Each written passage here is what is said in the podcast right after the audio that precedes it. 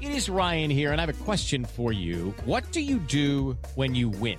Like, are you a fist pumper? A woohooer, a hand clapper, a high fiver. I kind of like the high five, but if you want to hone in on those winning moves, check out Chumba Casino. At ChumbaCasino.com, choose from hundreds of social casino style games for your chance to redeem serious cash prizes. There are new game releases weekly, plus free daily bonuses. So don't wait. Start having the most fun ever at ChumbaCasino.com. No purchase necessary. Group. Void were prohibited by law. See terms and conditions. 18 plus.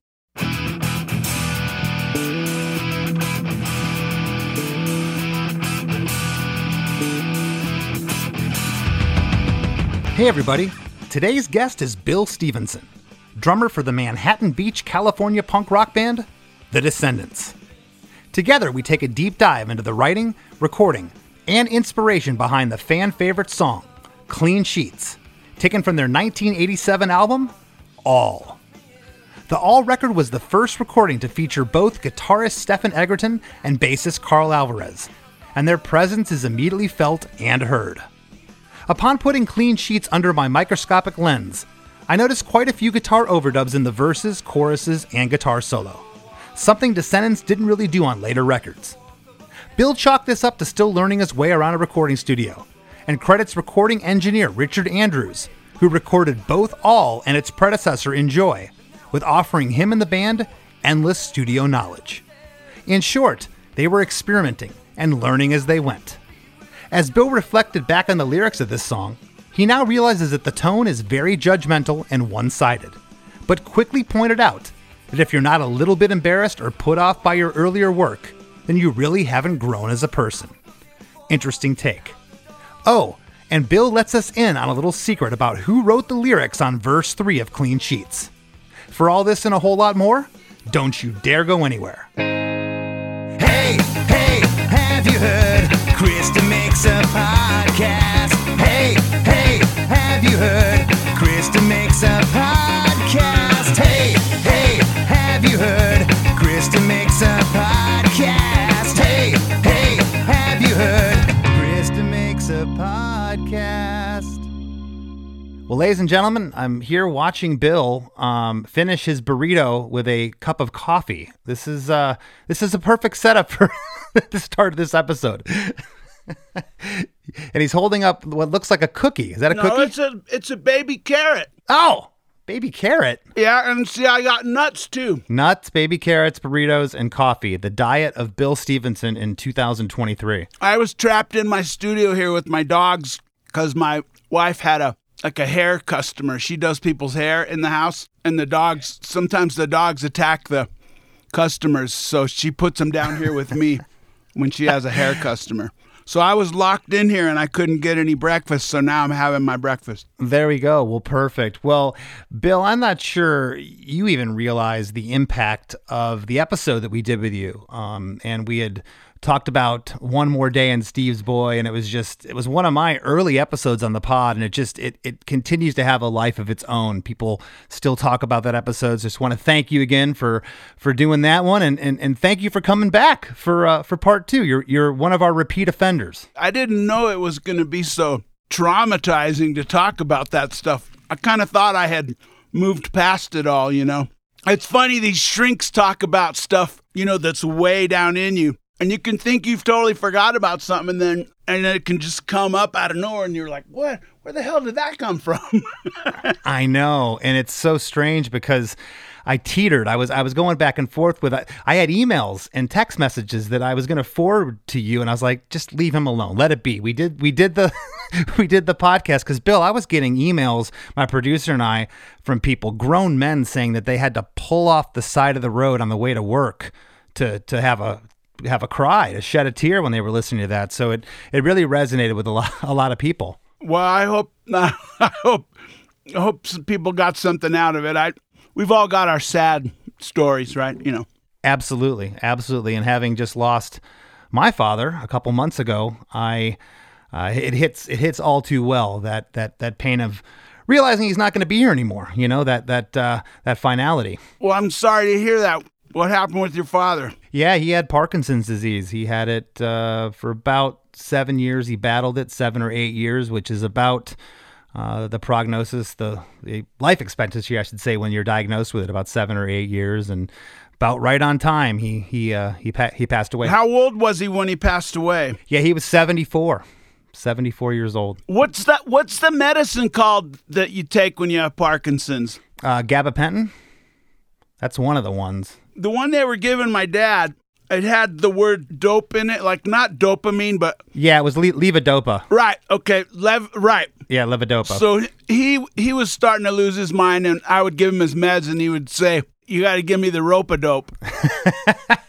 I didn't realize till way later he was talking about because you know Muhammad Ali had Parkinson's. yes. So my dad Yes. was keen on the fact that he that he was taking this probably the same medicine that Muhammad Ali took because my dad loved Muhammad Ali.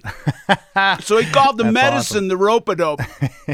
Yeah, that was that was the stuff they had him on, and it's funny, you know, as you know, you start down that road, you start on one medication. Well, you got now now you have to take something to counter the effects of that one, and near the end, he was he was taking a uh, a whole whole cabinet full of stuff, so it was absolutely crazy. But yeah, that's uh that's life though, right? And it, it and it brings us to again, you're you're a repeat offender, you're back for for time number two, and you've been kind enough to uh, discuss Clean Sheets with us, which is from the Descendents' fourth album, All, which was released in June of '87. And I got to ask you, Bill, when was this song written? Do you remember? Because I mean, you guys back then, your your previous record Enjoy came out in '86. You had a lineup change with with Karl and Stefan joining the band, and you record all. You were touring studio uh, you know it, it was it was one or the other constantly busy so do you recall when you wrote clean sheets do you remember Yeah, I let's see. I guess that was in '86.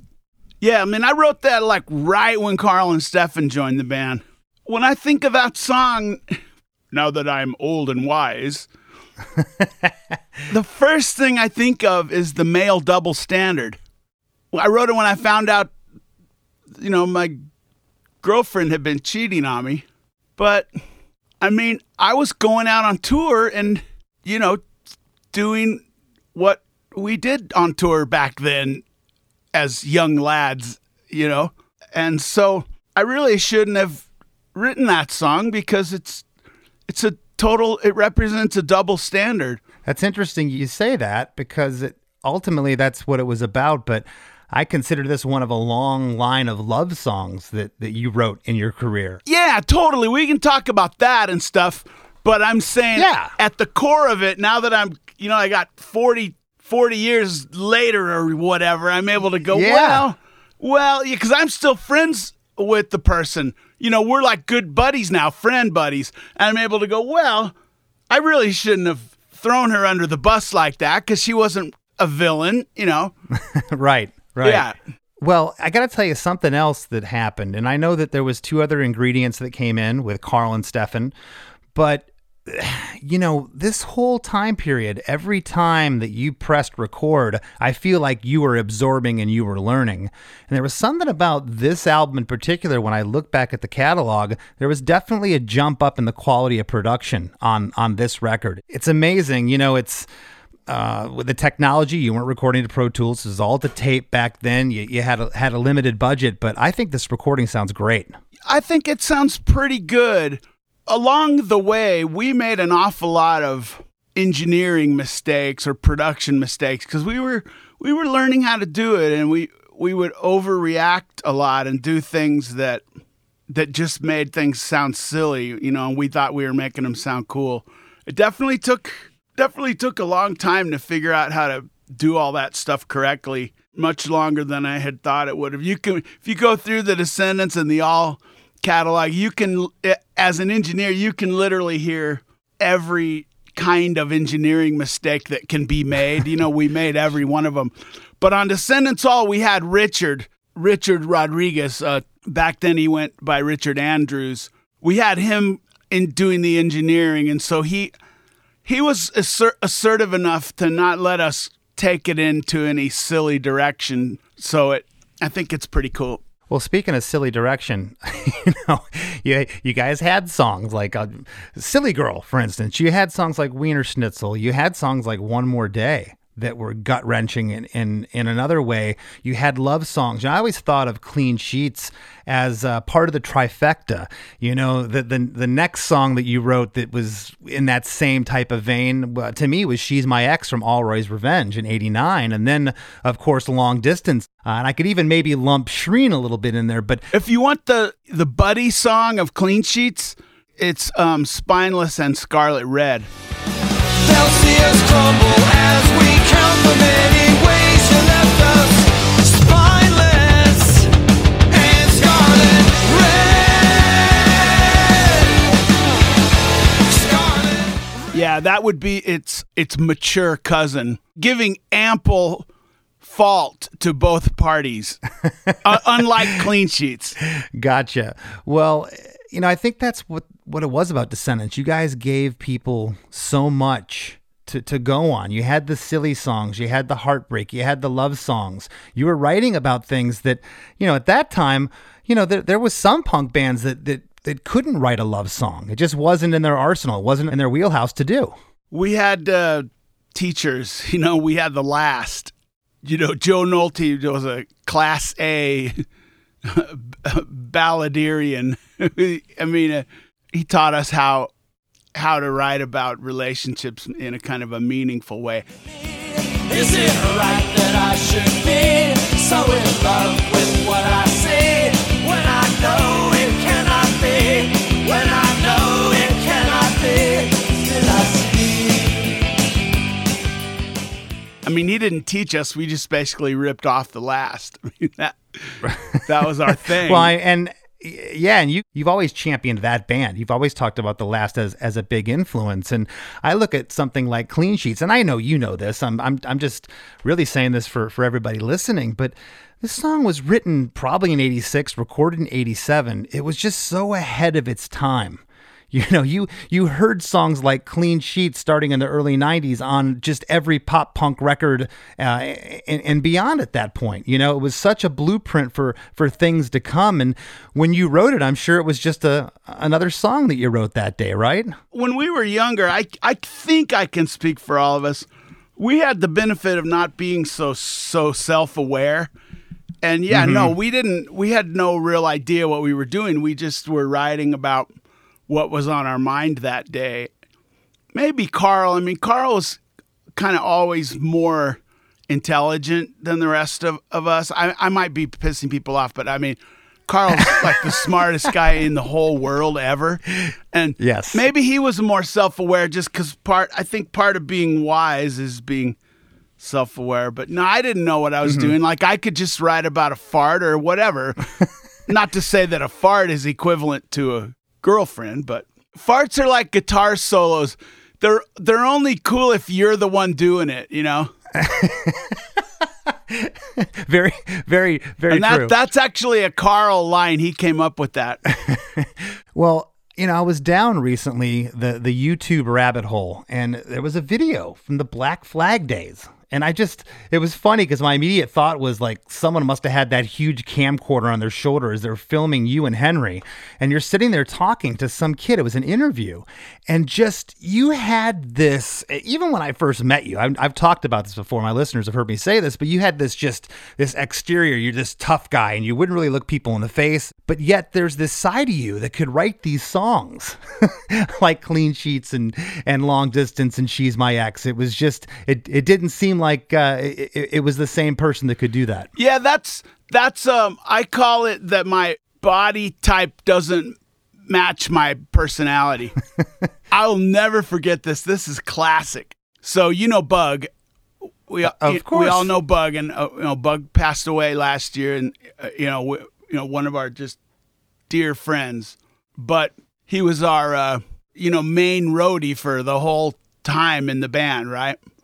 And so we were playing a show. It was with you guys. It was with you guys. It was when all was playing with last we did all those long tours together with the hot waters Oh, yeah. and discount and all those all that Yeah. stuff and uh I just finished playing and I'm soaking wet. You know, and I got like the drumstick sawdust stuck in my chest hairs, you know, and I'm sitting there picking those out so I can put my clothes back on and and Bug comes back with this young woman, a young lady, who said, I guess she wanted to meet the person that wrote Silly Girl, you know. So so he he says, Well, that's him there in the corner. So she comes over and she goes, You wrote Silly Girl? And I go, Yeah. And she goes, Ew. And she ran out of the room. awesome. awesome, right? She actually It said a- ew. she didn't say gross, but she I she was thinking gross. Because you weren't a kid. You were a kid when you wrote that song. By the, by the time she talked to you, you were probably in your early to mid 30s, Yeah. Yeah, funny. which is all perspective as as we know. We look back now and go, geez, I w- I wasn't old then, but uh, people thought I was. But, you know, this song, it's, I, I want to say, Bill, it was pr- maybe the first Descendents song I ever heard. And I think that's part of the reason why I love it so much, probably in my top five Descendent songs. And I want to jump into this bad boy. It's three minutes and nine seconds. The intro is 14 bars total. The first seven bars, stereo guitars, are in with bass playing these high octave, like call and response plucks. And you're riding the hi hat, Bill. You're playing on the hi hat in this intro. It's very jazzy and way more sophisticated than most punk bands in 1987 were doing. On bar eight, a tom buildup takes the whole band in for the next six bars before we get into verse one.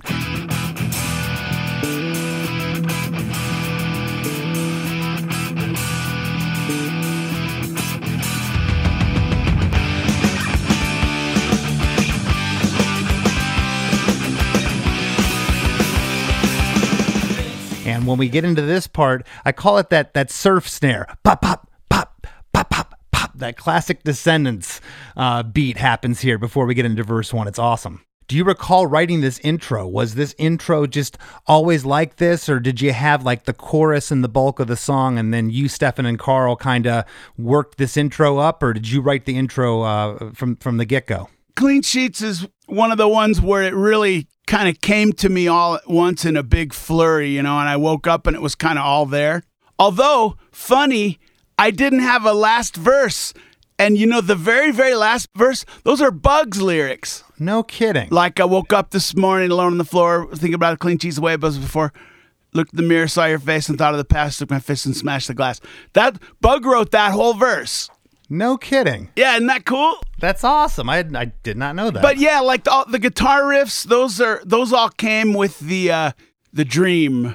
I when I get those dreams, I don't get them that often. But when I do, then it's a it's a whole finished thing, you know. You talked to me about that the last time we did this. You said you've had full compositions. You woke up and they were there. Yeah, I've never done that. I've dreamt that I was writing, or I've dreamt. We've all had those dreams. We're trying to get to the stage, and someone's chasing us, and there's a 50 pound, you know, weight attached to our leg, and th- those those nightmare type dreams. But I've never had a I've never had a finished song. Wake up and it be there. That that's unbelievable.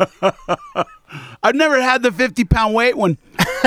well, you know, it's, it's funny though. I don't. Uh, I'm not really able to do the the whole like pick a guitar up and strum some chords and then like sing a melody over it.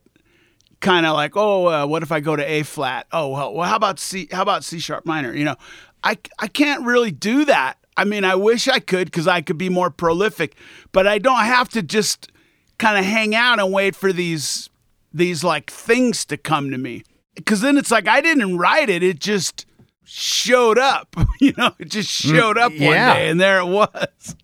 Sometimes I have to work on it to to figure out what it is, like the fingering on the guitar or the fingering on the mm-hmm. bass. But it's all in my head, you know. Yeah, yeah. Right. And has that ever been frustrating with certain guitar players? I know by now you can just look at Stefan and he'll understand musically where, where you're kind of going with a track. But back then, was it ever difficult for you to get what was brewing in your head out if you couldn't figure out what you were going for on guitar? Because I've done that. I've had something in my No, head. no, I always no, I always figure it out because I, I mean, when I was in my in my formative period here, I I played a lot of guitar. I mean, I would play hours and hours of guitar, and a lot of bass too. My first, you know, my first song was Myage. I wrote it on the bass.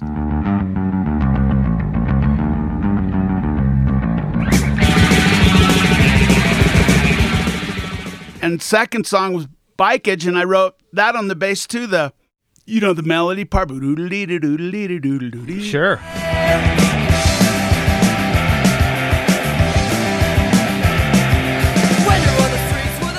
I've always approached it from every angle guitar, bass, vocals, drums.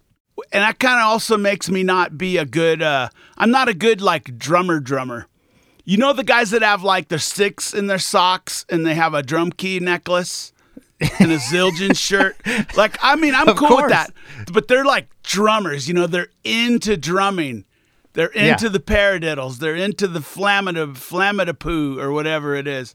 I'm not that kind of drummer. I and so, but I do, but I make up for it by knowing my way around kind of any instrument you hand me. If you give me an hour to fiddle with it, I'll play you something. Well, I've talked about that in the show. You know, the, the drummers that I've met and that I've worked with that don't play guitar and don't play another instrument, it's sometimes very difficult to get them to hear where you're you want an accent or where you want a part. And I think that that's so important. I've always encouraged younger drummers. I'll, I'll, I'll say to them, "Do you do you play any other instruments?" Well, no. Why? I'm like, you should pick up a guitar. It'll help you later on. It's crazy how many people are tone deaf too. I mean, I'm not putting them down, but it's crazy. So at the studio at the blasting room, we have our like our internship thing where you know we every six months we take on a couple new interns for for six months or for more if they're if they prove to be promising. You know, they probably end up we probably end up hiring them. You know, so that my first thing when I'm interviewing the intern is first thing I go sing row row row your boat, and then I go okay sing happy birthday. And if they can't sing row row row your boat and happy birthday, I don't mean to sing it well, but I mean to acknowledge that there are notes and melody and rhythm and phrasing. then I don't. I tell them. I tell them they should try to have a career that's not in music. You know, because I feel like I'm doing them a favor by telling them that. But then maybe it could be like, well, no, I can still be a drummer, can I? Uh, Well, yeah, and, and, and, and drummers are unfairly put down for that sometimes too. All you could do is hit things. You're not musical, and that's not true either. But uh, verse one, Bill. Clean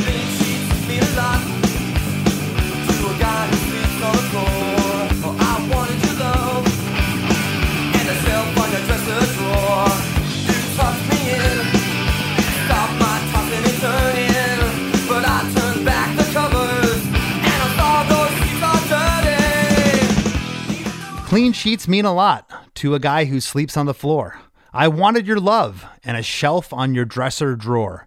You tucked me in, stopped my tossing and turning, but I turned back the covers and saw those sheets are dirty. Now, those lyrics came in a dream as well? yeah, ish. You know, half of them are kind of not not the words themselves, but the feeling of the verse, like the feeling of it, sort of. I, I, can't, I mm-hmm. can't. So I can't explain it. I can't explain how that works. But um, I was kind of feeling um, maybe like, you know, feeling really loved and cared for, and kind of, you know, driving up and sp- spending the night with this person and you know, I thought, well, I'm I'm cool. This is cool for me. Like I I'm I sleep on the floor in the practice room, but I can go up there and I can I can get a shower and you know maybe I could start keeping a couple of my things in her room, you know, just so I wouldn't have to haul him back and forth or whatever. I don't know. Yeah. Uh, But then you know, so it's kind of like you know, just juxtaposing the the kind of safety and comfort of that with the with the stark reality that like, well, guess what? Everybody's human and they do good things and bad things. You know, nobody's one thing.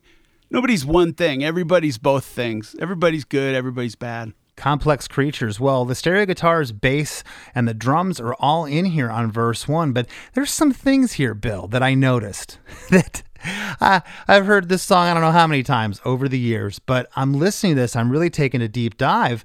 And on the second line, uh, right around, I wanted your love and a shelf on your dresser drawer, that line, there's this guitar, jing, jing overdub that happens. On the third line, the overdub is like this higher four note lick that comes in. And on the fourth line, that jing jing from the second line, those guitar overdubs like chords are coming in.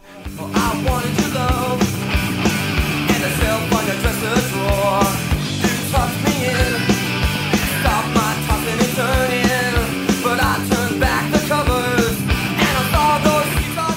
Do you recall doing that? And and uh, what was the thought process there? It, it's great, but I just never really noticed it. Yeah, those were some of the first times we ever overdubbed. There's there's some overdubs on the Enjoy album, and there's some overdubs on the Descendents All album. I I never really, at that point, I I wasn't really paying a lot of attention to to kind of the layers, the layering by which the guitars were being done.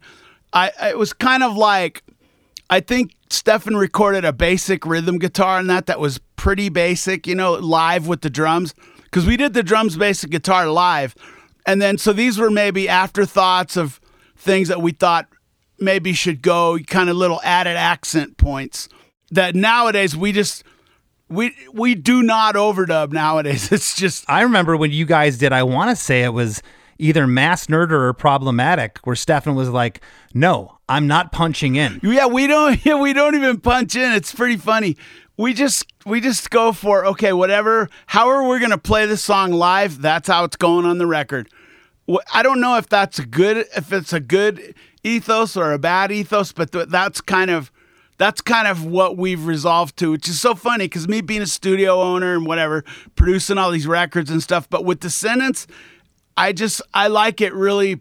That's not pure, but I like it to just sound like like if people come see us, they go, yeah, oh yeah, they're they're playing it how how I learned how I learned it on the record. They they can actually play that song instead of you go see bands live sometimes and their records are such that you know that when you when you do go see them, it seems really um it's a letdown. Sure. I don't want to Yeah. be a letdown. I don't want the records to like mislead anyone. I guess. It was really funny when I, I I never got this from this song, but this first verse with those guitar overdubs, it just I don't know why. Maybe it's because it was around the same time period, the '80s, but reminded me of like how Billy Idol would layer his guitars on on Rebel Yell with Steve Stevens. They would have these just you know these these stereos that were kind of sitting back. You know they they were there. They weren't super dominant, but they'd have these middle of the verse guitar overdub parts come in. I think that's great.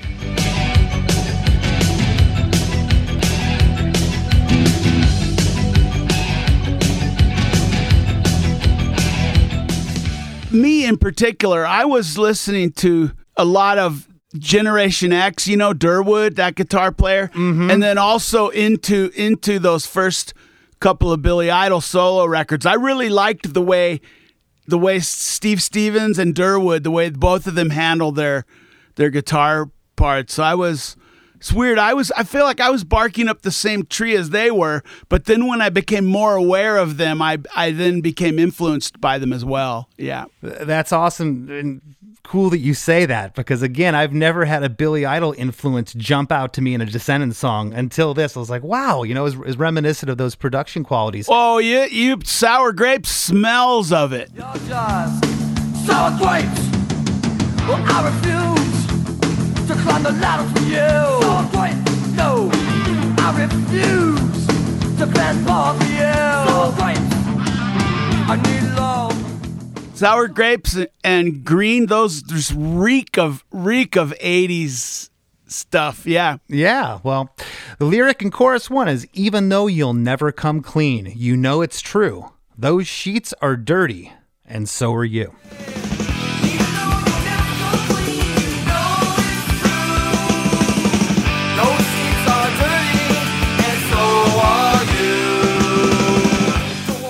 Yeah, that's Bill's dad talking. My dad taught me to be he taught me to be misogynist, homophobic, racist. He put all this crappy stuff in my head. When my father was in well, first of all, my father's dad used to beat the shit out of him pretty much every day whether he did anything wrong or not. He would beat all the f- four kids, okay? So then when my dad got to be a young man and he went to World War II, he was engaged at the time engaged to be married. And while he was in World War II, freezing his ass off in the Aleutian Islands in Alaska, mm-hmm. he got a Dear John letter while he was up there freezing his ass off. And I think he he couldn't see that for what it was that this woman was, you know, couldn't simply didn't want to wait any longer. He he saw it as like well, all women are evil or something. And that's what he tried to teach me. And when I was a young adult, when I was a young adult, I before I realized how full of shit my father was, I used to to harbor some of those beliefs inside of me, the all the bad shit he taught me. Yeah. Uh, uh, but I've gotten rid of all of that now. I don't. I'm not any of those things he tried to make me be. Yeah. Well, that's that wisdom that, that comes with age. Like nobody's dirty or clean. You know, we're not all dirty or all clean. We're all both things.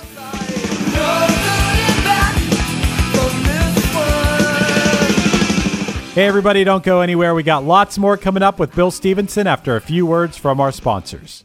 Step into the world of power, loyalty, and luck. I'm gonna make him an offer he can't refuse. With family, cannolis, and spins mean everything. now, you wanna get mixed up in the family business. Introducing The Godfather at ChumbaCasino.com.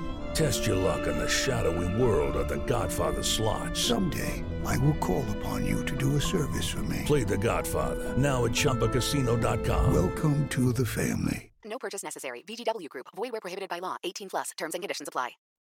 Do you like to laugh, geek out on music, and learn all about that band or artist who had that one song back in the day, but then seemed to fall off the face of the earth? If so, you need to subscribe to One Hit Thunder. Together with an array of interesting and hilarious guests, we do a weekly dive into one hit wonders like Eiffel 65's Blue, Kreayshawn's Gucci Gucci, EMF's Unbelievable, Del Amitri's Roll to Me, Los Del Rio's Macarena, Musical Youth's Pass the Dutchie, and even Patrick Swayze's She's Like the Wind. So are you subscribed to One Hit Thunder or what? As Desiree would say, you gotta be. And as K7 would encourage, you gotta come, baby, come and join in on the fun of the One Hit Thunder podcast. Come, baby, come, baby, baby, come, come.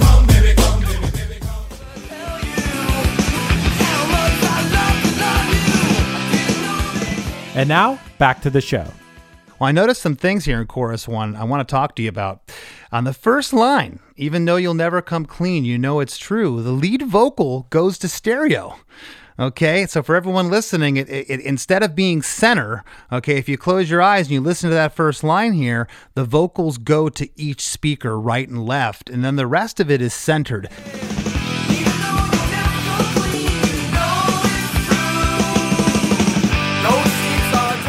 Do you remember doing that in the mix and how'd that come about? It was recorded that way. Uh, I want to say there was probably a practical reason for it, like because those notes were pretty high. That's got a high A in it. Yes. And Milo, I think Milo had to use his passing voice for those those lines, and so we thought, well, we'll double it since he's using his passing voice. You know, maybe I I don't really know. I don't remember. it's really, really interesting. On the second line as well, another guitar besides the stereos comes in in the center. On those sheets are dirty, and so are you. Another guitar comes in there. Again, kind of odd knowing that you guys don't really do overdubs anymore. Well, we were doing them then. We were doing them on on what? Just kind of those two albums only, really. Enjoy and and enjoy and uh, all. There's a there's a few overdubs on Grow Up. There's one like on Grow Up. There's one overdub that I think's pretty cool, which is that the intro of Silly Girl. Like there's car there's guitars that are playing just the chords, and then there's another guitar playing the little no no no.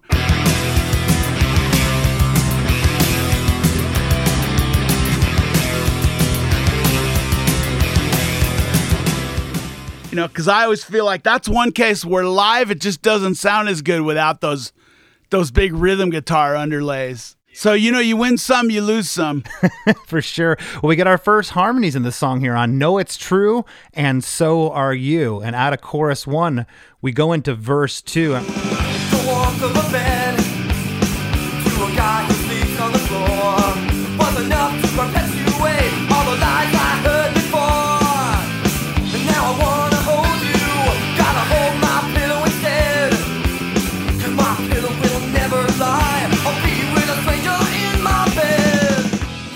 The warmth of a bed to a guy who sleeps on the floor was enough to perpetuate all the lies I heard before.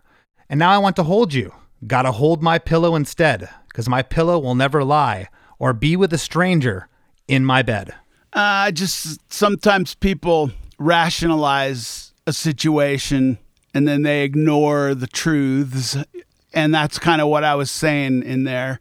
But again, it's who am I to judge, right? But but that's what I was thinking at the time was I kind of ignored some harsh realities that were staring me in the face, or maybe that people were friends were telling me because I was I was comfortable. I, you know, I was comfortable. I had a, like a comfortable situation. And then, but then, you know, for the back half of the verse, I figured, well, maybe I'm just better by myself without having to trust anyone. It's just, it's just reactionary extremes, you know. Did you ever hear at this point from any close friends or anybody that didn't have to tell you this? Like maybe your old elementary school buddy that all of a sudden heard Descendents, and you know you you you came from Black Flag, which their songs were not really, especially at that time, commercially accessible in any way, shape, or form.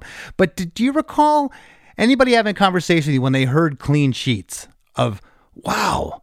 This song is really good. And what they meant by that was is this song's kind of accessible.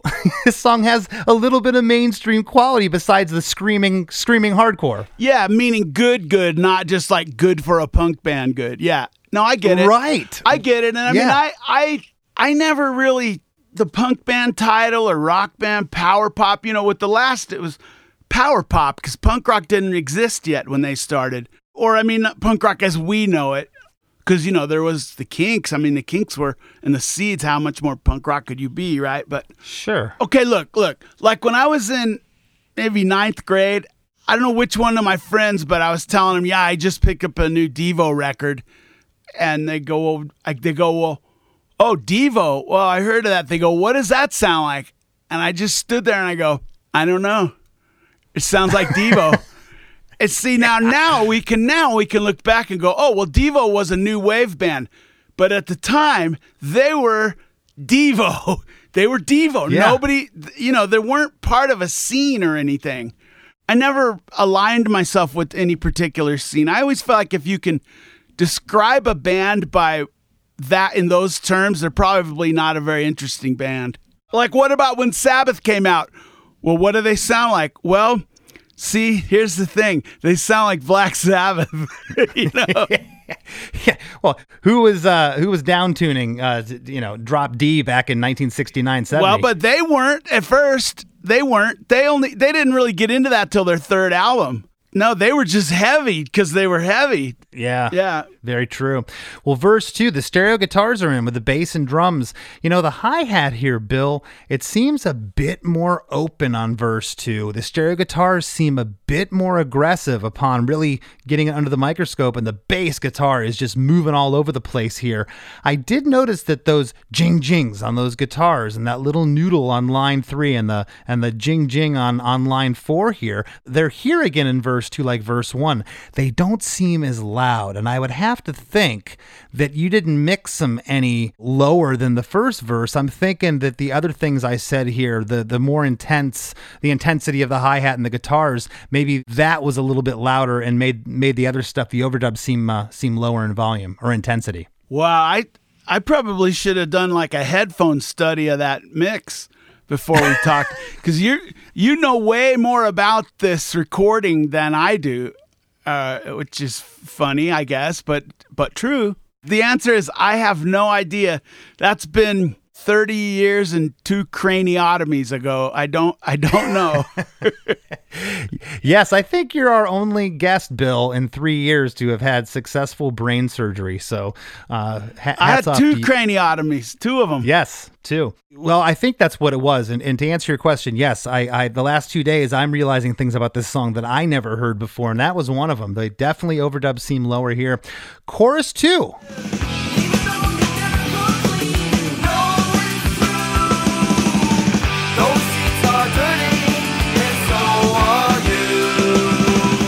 Uh, chorus two is the same lyric as chorus one. Harmonies are in the same spot. That lead vocal goes to stereo on that first line again. That guitar on the third line, right up the middle. Uh, again, that overdub. It's awesome. Was there ever any thought, Bill, of maybe changing up the lyric here on chorus two, or do you always want to keep it the same? I never thought about it. I, I don't think I knew enough to, to have different lyrics on the on the chorus from one chorus to the other. I'm trying to think. No, I guess I had done it a couple times. Was Richard Andrews more of an engineer, uh, someone that recorded you, or did he produce? No, he was very Richard was very good with offering opinion and stuff. And the more the more we got to know him, the more forthcoming he would be with that stuff. Yeah, Richard, so funny. Today as an engineer, I can think of like probably literally 40% of my basic work habits they were they were learned from Richard. No kidding. Yeah. And that was so early on in your career. You you would have thought you would have learned that maybe a little later when you were working with the Andy Wallaces of the world. No, it was Richard taught us so much about, and I mean like workflow stuff, how to be organized, how to just approach workflow, how, how to have systems, how to how to keep the recording session from just being chaos, like those kinds of workflow thing, how to label things, what to call things, guitar one DI, guitar one amp, you know, guitar two, guitar lead, like little things just to keep things straight. I don't think anybody's ever talked about that on the show. That's such a great point. Uh, a producer being organized and having that workflow. Well, the thing about the term, the, the term record producer, and I'm I'm kind of um, I'm kind of lifting some general text from Steve Albini here, but in so many words, he he he once said, uh, the only prerequisite for becoming a record producer is to have the audacity to call yourself one. Okay, now now with an engineer though, that's not the case. You can't just sit someone in front of a mixing board that doesn't actually know what they're doing because it won't happen. Right. Richard was real good with both things. That's awesome. Well, we get to the bridge right out of chorus two. I, I just just a classic Descendents bridge. It's just it's still in the same world, but it takes you somewhere else. If that makes any sense.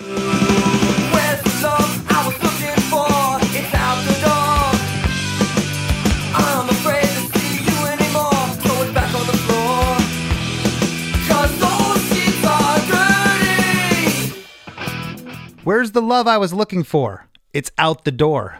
I'm afraid to see you anymore, so it's back on the floor, cause those sheets are dirty. Yeah, okay, so the bridge wasn't part of the premonition business. I I wrote the bridge, you know, I sat down with the guitar and said, "Well, I need a bridge." Okay. So I, Right. and I wrote the bridge. Yeah, so that's um just I thought that might be a interesting thing for any anybody who anybody who cares about that sort of stuff. Did you think the song needed a bridge? Well, I mean, or it felt like it needed to go somewhere. I don't mean like it needs a bridge, like I'm working in the Brill building and, you know, telling the songwriter to rewrite the song. I just mean it felt like it needed a re- it needed a refrain. You know, it needed to go somewhere that it hadn't been. That's what a bridge is, you know. And then I don't know. The more you're the more you're throwing these lyrics back at me, the more I feel like I was pitting my living like a sardine in in front of my kick drum in a sleeping bag. I was pitting that against a relationship with someone. But really, it's more complicated than that. It's almost like because that means it could have just been anyone as long as I could go somewhere and have a place to sleep and and she would like b- you know buy me dinner or something or whatever. And plus she had a shower. We didn't have a shower at the practice room. So so yeah, I, I don't know. I don't know when I when I explain to people how we lived back then, they think I'm making it up. So I don't know. It got better over the years. Like at a certain point, we uh for a little while we had we rented this apartment. We rented it for like three months, but then we realized that we were the only white people in the apartment and the cholos didn't want us there and they beat up bug really badly one day so we just moved out they didn't want us there they should have known. I speak fluent spanish. I'm i'm one of them. I am one of them. I love i love it. But they didn't want us so we moved back out. And then for a while we had two little kind of these little office spaces that we would make. We had two of them one where we kind of lived and had an office and then one that was a practice room. But i'm saying the whole the total square footage of all that wasn't even the size of a large living room Right. and but but when we had that second office it it did have warm water and it did have a shower And and at that point, that's that's complete luxury, you know, because you guys really you were sleeping on floors on the road and coming home and sleeping on floors. That's what it sounds like. Yeah, yeah, or like we built this we built bunk beds just out of plywood, you know, we just built bunk beds in them so we, you know, so no one was actually on the floor. We did that pretty early on, like we started doing that around 85, but uh it's the same idea. And then you're too, you know, you obviously there's no privacy there. I don't care. I wouldn't trade any of that I wouldn't trade one second of any of that. It was great. It was the best times of my life. Absolutely. I, I can echo I can echo that sentiment for myself. Well, I love the first line. Where's the love I was looking for? We get double time on the snare and the stereo guitars and the bass are just locked there. On it's out the door. We get that surf beat, just kind of pop pop.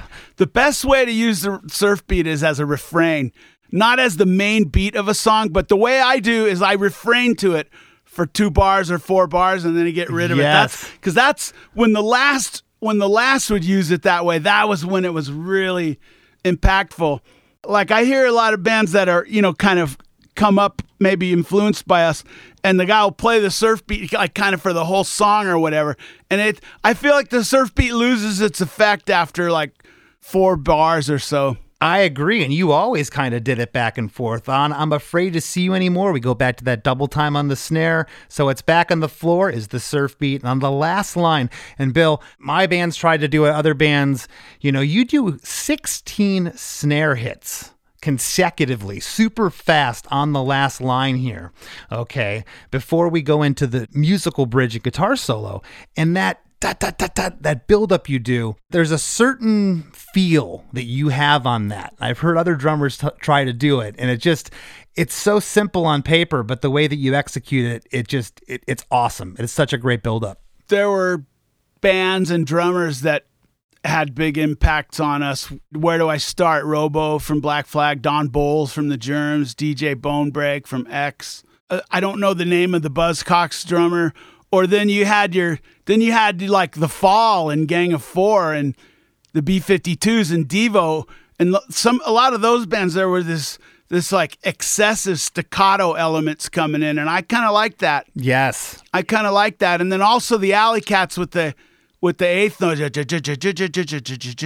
I, I I really took to that. And Tony Tony loved that too. And he was he was always really trying to bring in that Alley Cats influence into the band. And I th- I think it's cool that it that it has stayed in the band all, all these years.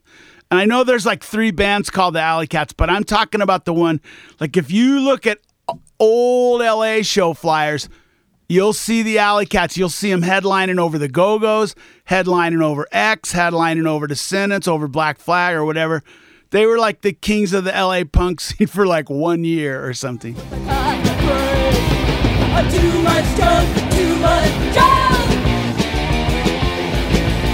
Too much drunk, too much drunk.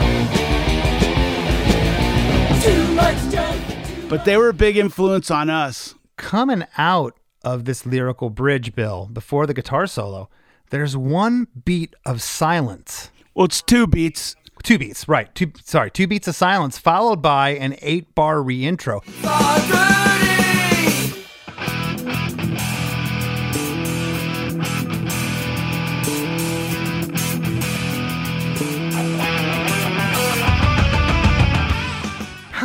that happen?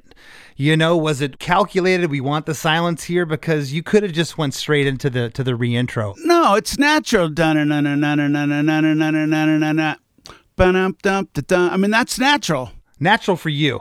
it's natural to do. It's natural to do like a little two beat pause, right? It's it's definitely you guys. What There's, do they call it? Done done for dramatic effect. I I. if yeah, we'll we'll go with that. And It's so and it's funny. def- talking about music is like um. Let's see. Talking about music is like skiing about cycling. it's an interesting analogy. But do you know what I mean?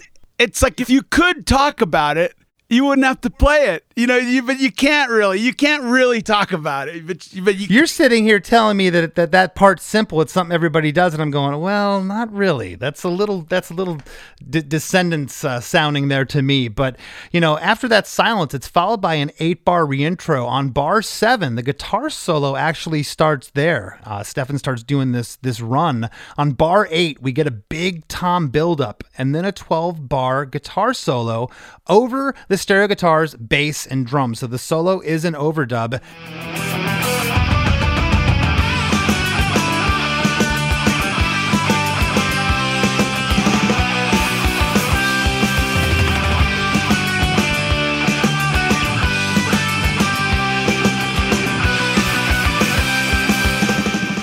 I got to ask, those are tom overdubs you do in this section, correct? I don't overdub my drums.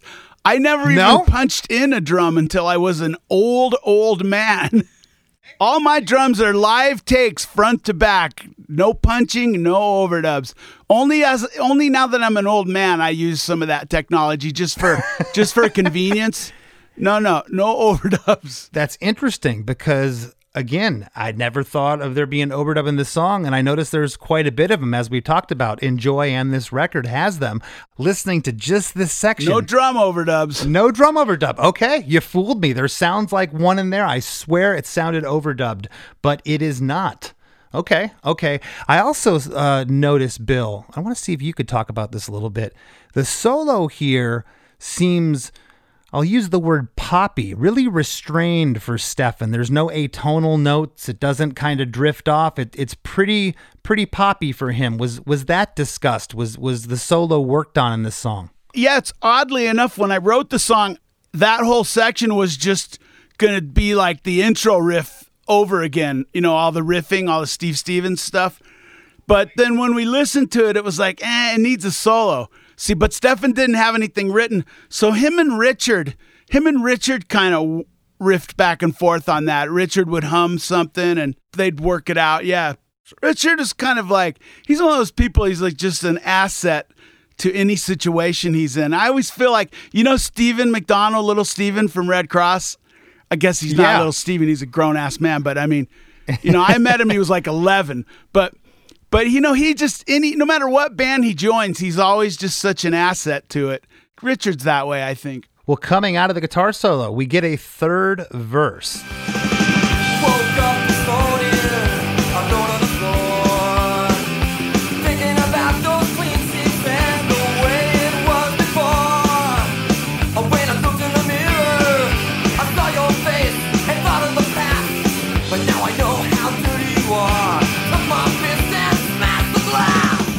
Woke up this morning alone on the floor, thinking about those clean sheets and the way it was before.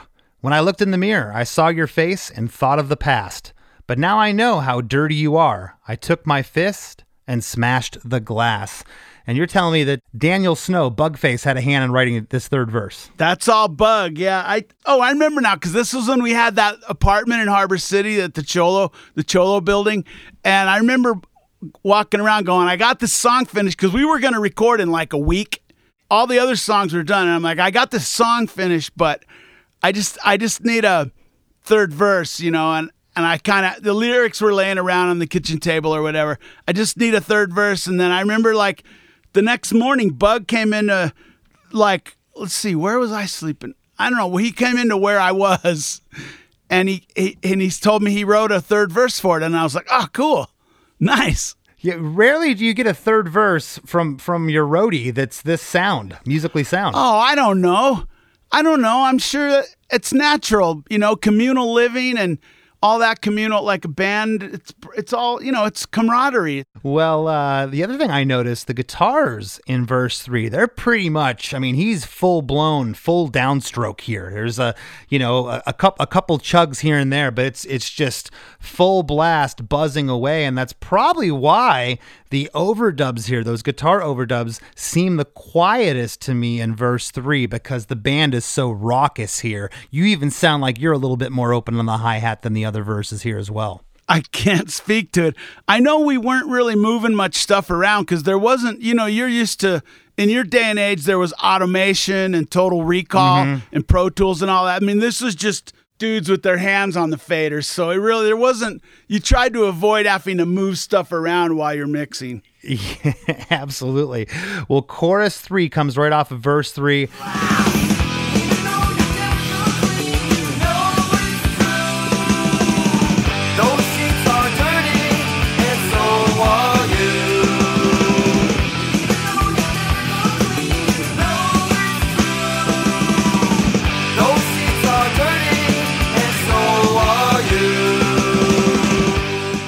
Same lyrics again. This one, however, is a double chorus. And uh, the second time it comes through that double chorus, that guitar that is centered, uh, the second time that it comes in, it stays in for the rest of the song. The last three lines are Those sheets are dirty. We get a harmony on each one of those. And then we get a four bar outro. It's reminiscent of the intro, uh, only because of, of the placement of, of some of the stuff you're doing on the hi hat, Bill. I'll say that, that, that jazzy part you're playing there. The stereo guitars and the bass is now playing. What's the same riff? It's the same riff. It's not reminiscent. It is. It is the intro riff. Yeah, well, and and then but Karl is his bass playing. He's playing some harmonics here at the end. Oh, right. True, true, true. Okay, okay, yeah. Yeah, that is just really really cool.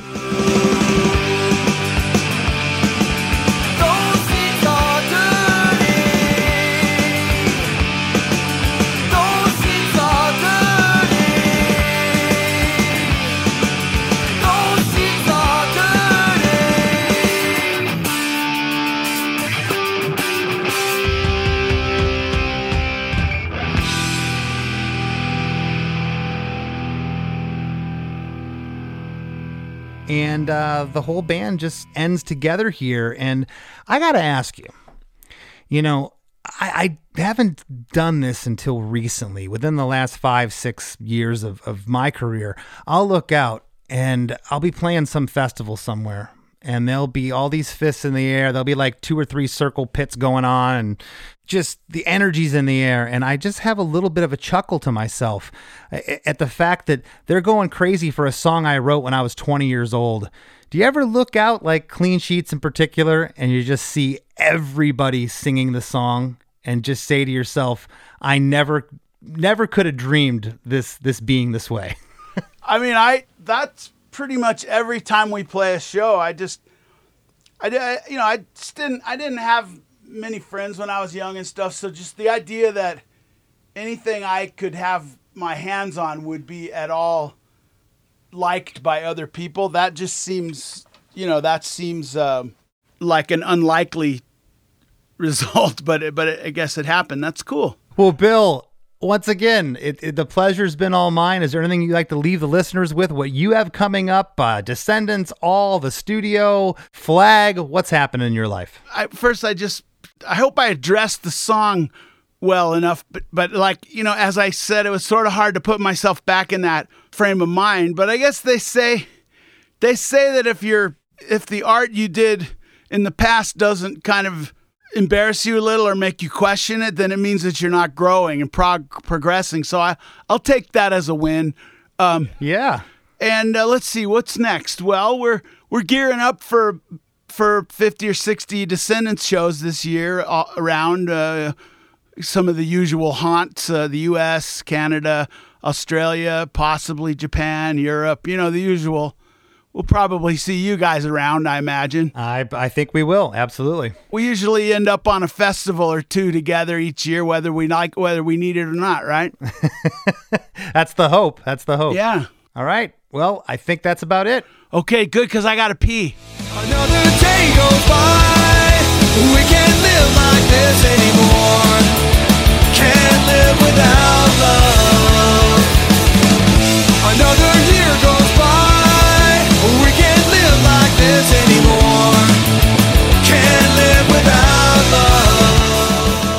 I hope you all enjoyed Bill Stevenson's second appearance on Chris DeMakes a Podcast. I know I did, and I cannot wait to talk to Chris about it in the rap segment that's coming right up after a few words from our sponsors.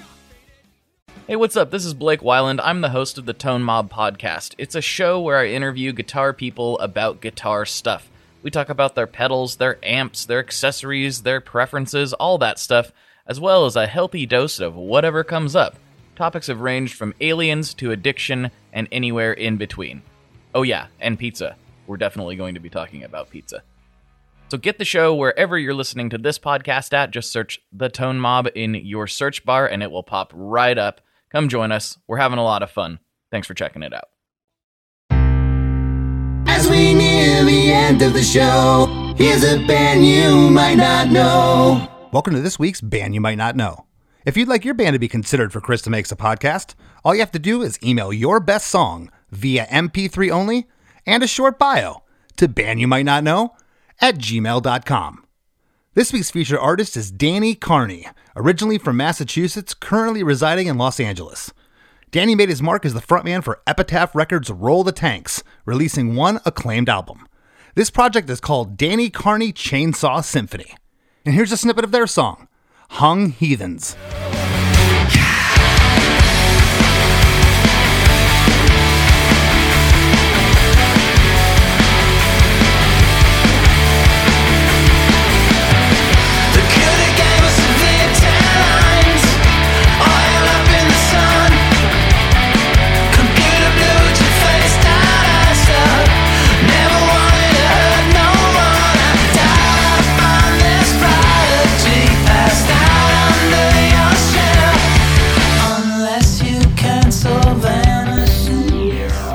The Rap with Chris and Chris.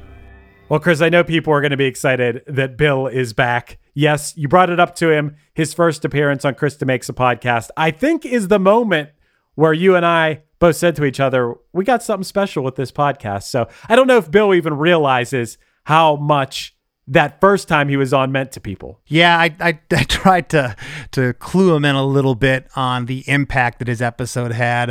Uh, I even said to him, "Man, I had emails and texts ready to go. I wanted to send you from you know fans and listeners that just appreciated the episode so much." But Bill's Bill. He, he doesn't like to sit on his accolades and rest on his laurels. But uh, but yeah, that that episode was was definitely a turning point for me. Yeah, for sure. And then today, talking about clean sheets, it's amazing that with Bill and this also happened on Milo's episode, that those guys look back on lyrics they wrote when they were younger and reflect on them being wiser, you know, being older and wiser now. And they're like, ah, you know, not really sure about those lyrics now. I wouldn't have interpreted them. I would have thought that anyone could look at those lyrics if they are in a position where, you know, someone did them wrong. And I'm talking whether you're a female listening to it, you're a male listening to it, anyone in the world listening to the song could relate to it. I didn't look at it as, or I never interpreted this song as being misogynistic or anything like that.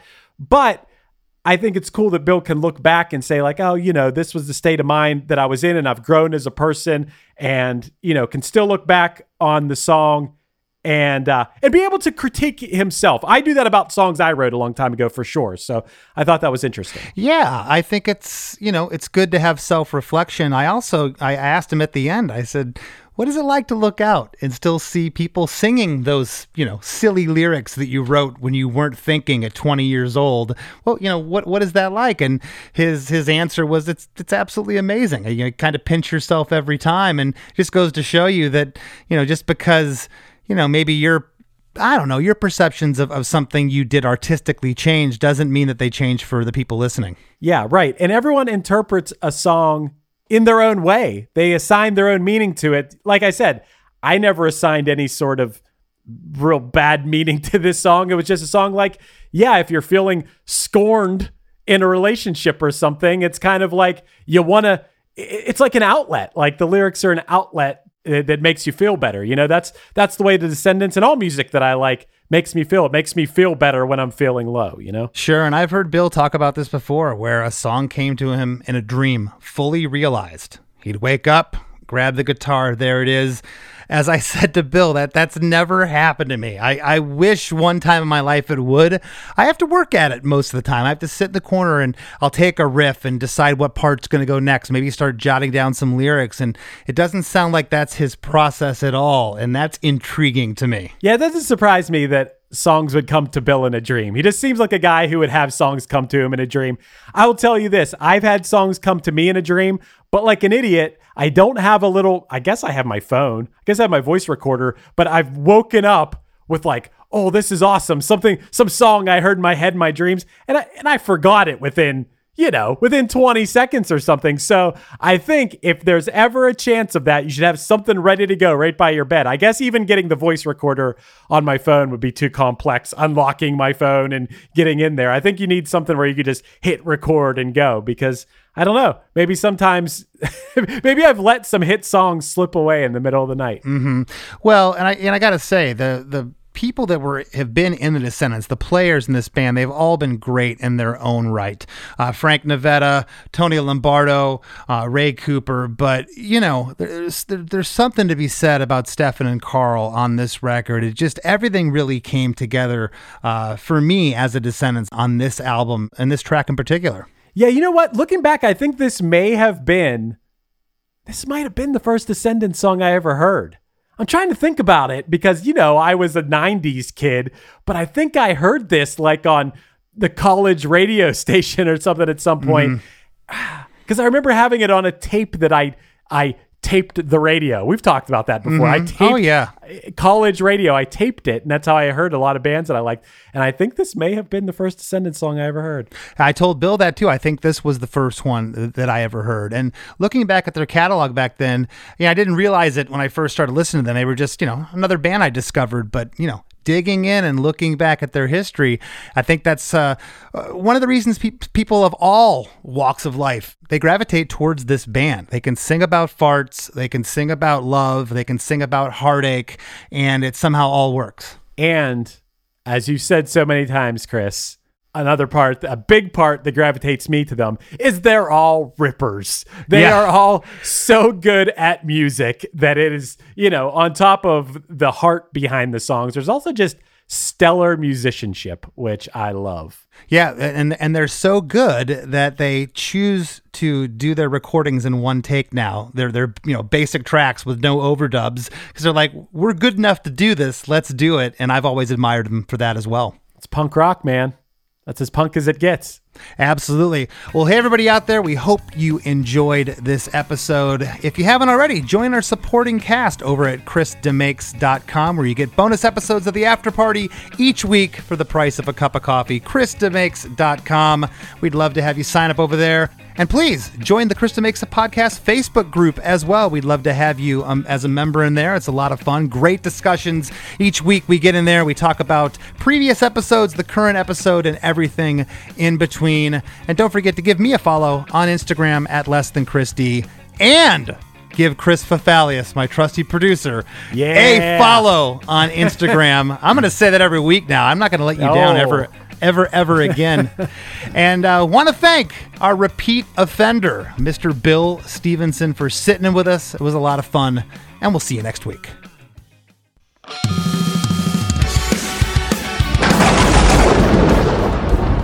Hey everybody, Satan here. I know what you're thinking. Jesus Christ, Satan has a podcast now too? No, no, that's not it. But I am here to tell you about a podcast, and it's one that's all about my favorite band, Punchline. Not the band you expected me to say, right? You probably figured I'd like Slayer, or maybe some backwards Beatles records or something. Those are okay. But you usually find me rocking out to fan favorite punchline albums like Action or Lion while I'm torturing dead people for all of eternity.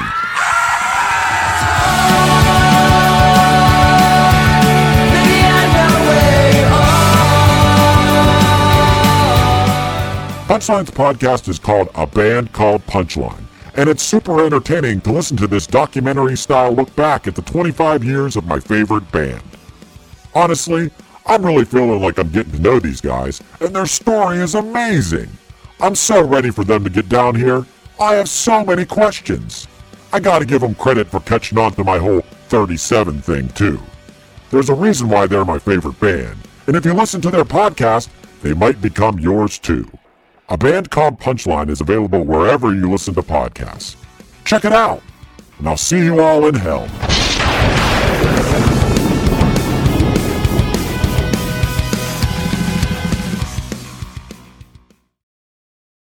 Lucky Land slots, you can get lucky just about anywhere. Dearly beloved, we are gathered here today to. Has anyone seen the bride and groom? Sorry, sorry, we're here. We were getting lucky in the limo and we lost track of time. No, Lucky Land Casino, with cash prizes that add up quicker than a guest registry.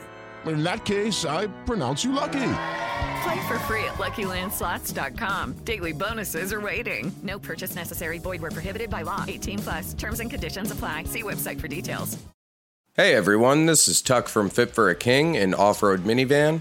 Every week I bring you fun interviews alongside your favorite metalcore entertainers with my new podcast, Get Tucked. Join me every Monday with bands like Counterparts, Crystal Lake, like Moths to Flames, and many more. We play unsigned and undiscovered bands, deep dive into each artist's history, and of course, provide the greatest breakdowns in current metalcore. Tune in to Get Tucked every Monday, out now through Sound Talent Media.